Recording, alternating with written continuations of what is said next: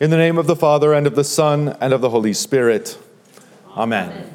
It is simply not our Lord's way to announce outright when He's going to be teaching us doctrines. He just does it. This section of our gospel is a portion of our Lord's Sermon on the Mount. And in this section alone, we see our, our Lord lay out a doctrine of Scripture, a doctrine of the law, and a doctrine of righteousness. In the first place, he states, Do not think that I have come to abolish the law and the prophets. That's shorthand for the scriptures. I have not come to abolish them, but to fulfill them. For truly I say to you, until heaven and earth pass away, not an iota, not a dot will pass from the law. Again, code for the scriptures here. Not a dot will pass from the law until all is accomplished. We would simply call this position sola scriptura. Why on earth would there be any concern that Jesus might somehow have come to subvert the scriptures?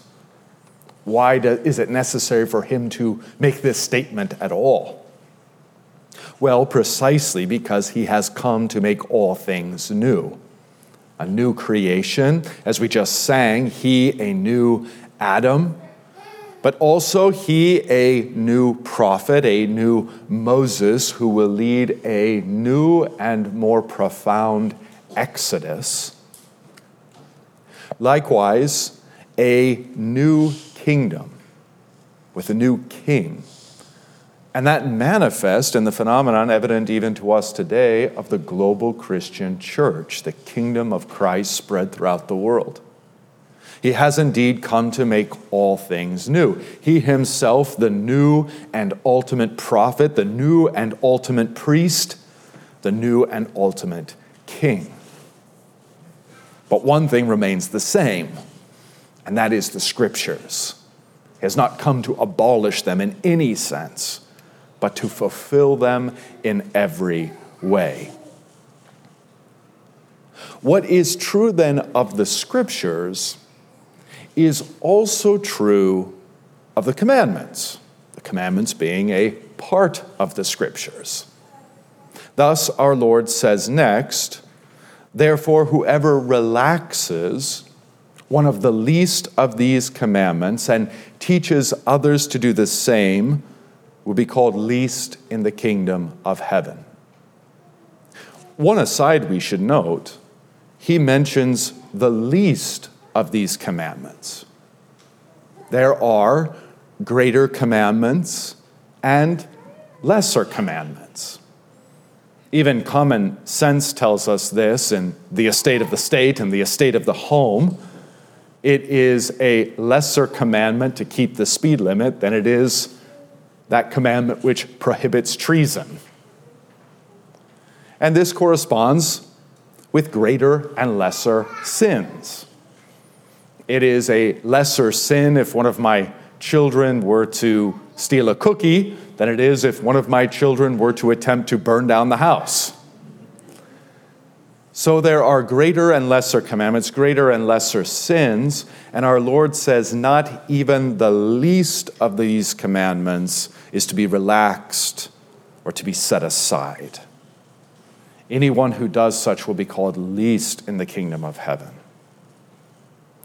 But, he says, whoever does them and teaches them will be called great in the kingdom of heaven. Do note, it's not merely teach them, not merely teach them so that they condemn you and you feel bad and then you're absolved and then you go do whatever you want again. Notice what our Lord says whoever does them and teaches them will be called great in the kingdom of heaven. And that is especially important for us to understand in this day of nihilism, which infects all of us. This idea that nothing you do really matters, it's all spitting into the wind, it's all losing down here, it's all inevitable that it fail. But here Christ holds forward this beautiful and blessed promise that as we do and teach God's holy law, we shall be called blessed. What is true of the scriptures is true of the law, both endure. And Christ goes on to say, For I tell you, unless your righteousness exceeds that of the scribes and the Pharisees, you will never enter the kingdom of heaven. Which at first seems like a large bill, something quite impossible. After all, aren't the scribes and the Pharisees the ones who are most scrupulous, most disciplined, most austere in their devotional practice? But consider the teaching of our Lord from a different angle. While the scribes and the Pharisees say that they worship Yahweh, and believe that they're keeping the first commandment.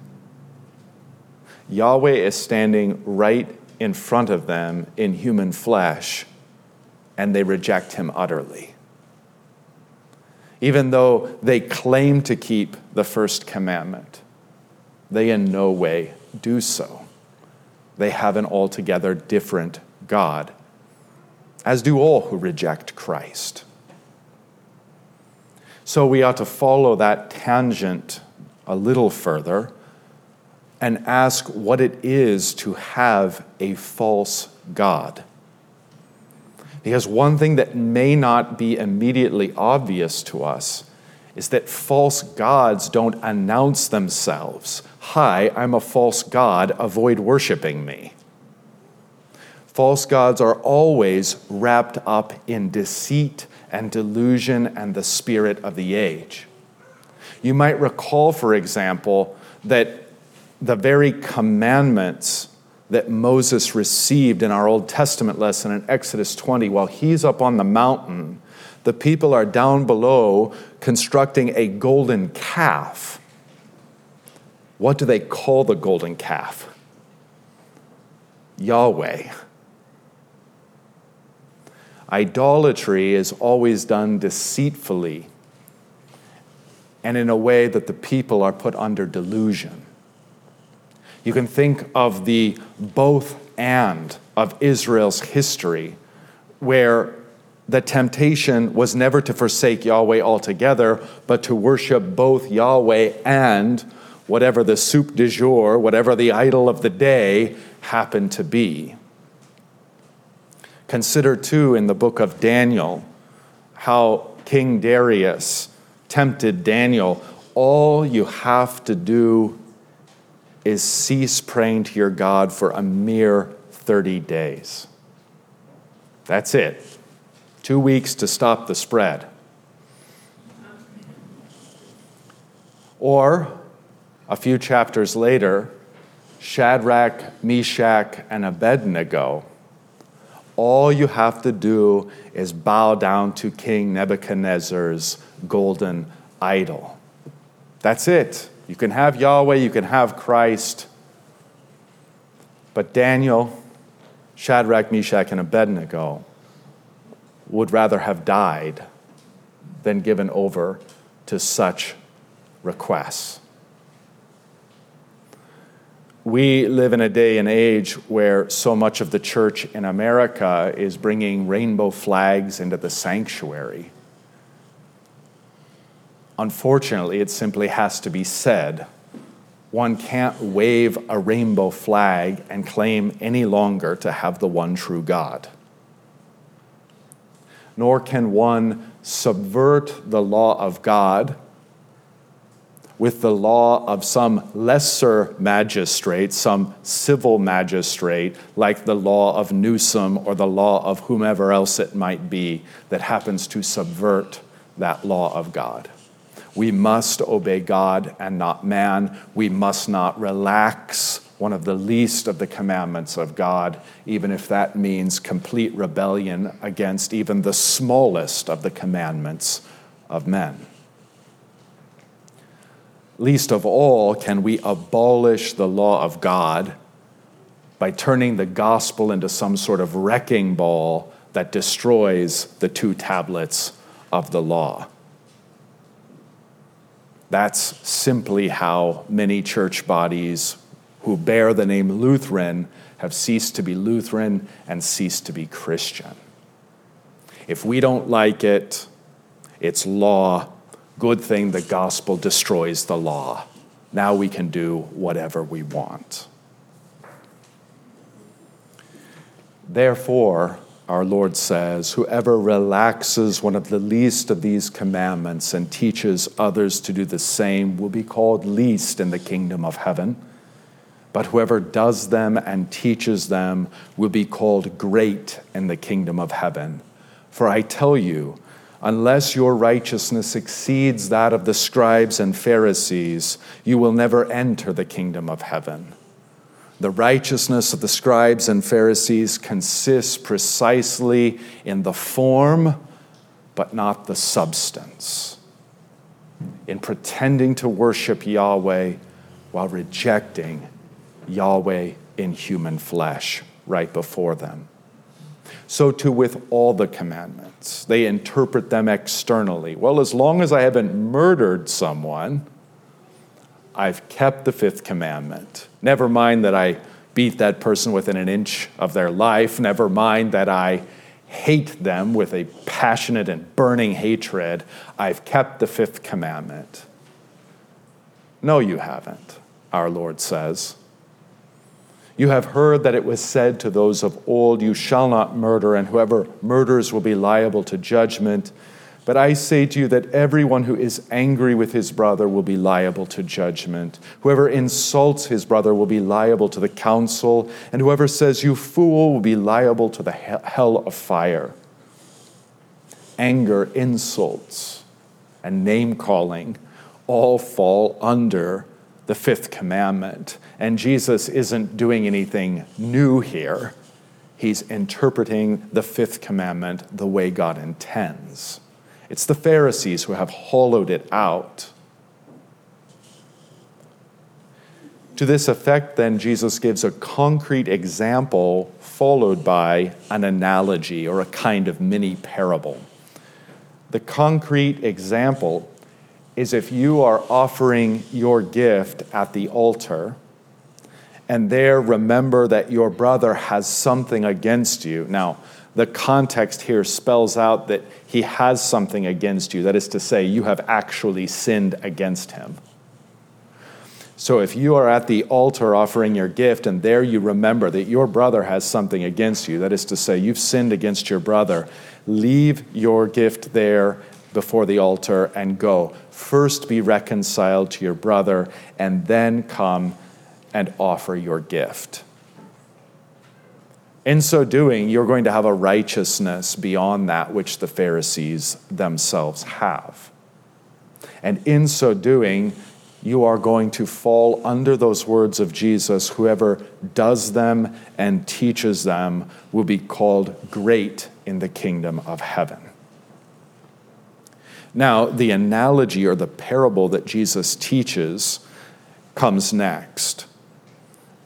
Come to terms quickly with your accuser while you are going with him to court. That is to say, if you know you are guilty, you know your accuser is going to take you to court, isn't it better to get reconciled before you're handed over to the judge and the judge hands you over to the guard and the guard puts you into prison and then you're in prison until the last penny is paid? Of course it is. And so, if we would do that in everyday kind of life circumstances, how much more should we do that with our brothers and sisters in Christ? Be reconciled before they take complaint against us to the one true judge, and he casts us into hell until we pay the last penny, which of course we cannot pay because every sin is an eternal sin and an eternal violation against the law and simply cannot be undone, except, that is, if God Himself does that. And that is what Christ has done when the Son of God took on our flesh that he might bear our sin and be our Savior. He provided the only possible means of atonement. That through the blood of true man and true God, all sins would be put away. The law cannot be appeased in any other way. Any amount of good works simply brings you back to what you were obligated to do in the first place, which is keep the law. There's no credits in this system. You owe to keep the law perfectly. You can never supersede that.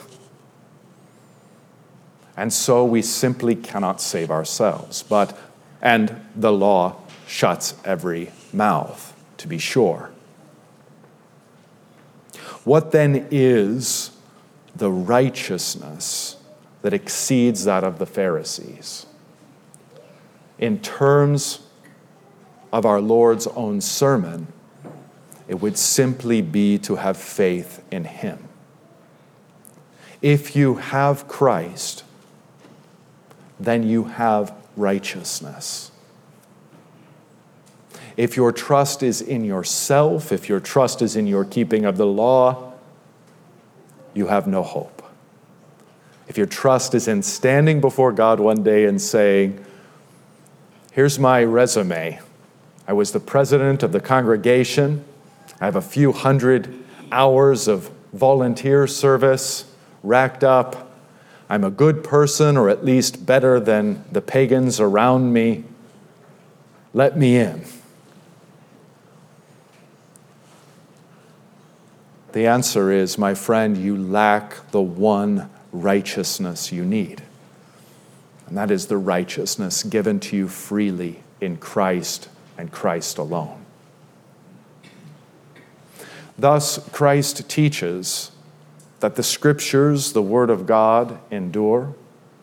The law, as part of that Word, cannot be broken, and any who would loosen it or try to cheat it do nothing but cheat themselves. And as that law is set before us, we find that at the very heart of that law is our Savior Jesus Christ, who fulfills the law in our stead. Indeed, what is the law but to love God and love neighbor? And Christ manifests this in the greatest of all ways, when though God had forsaken him, he cried out in faith and perfect love, My God, my God. And when man and neighbor had turned their back on Christ and were putting him to death, in perfect love for neighbor, he said, Forgive them, for they know not what they do. The very gospel itself is Christ fulfilling the law and giving that benefit unto us. And that righteousness that Christ gives is a righteousness that penetrates us from head to foot, from skin to soul. It is a righteousness that, as it works, creates a new heart within. That's why St. Paul says, Reckon yourself dead to sin and alive to God in Christ Jesus. And it's why just a few moments ago we sang these beautiful words. We thank you, Christ. New life is ours, new light, new hope, new strength, new powers. This grace our every way attend until we reach our journey's end. In the name of the Father, and of the Son, and of the Holy Spirit.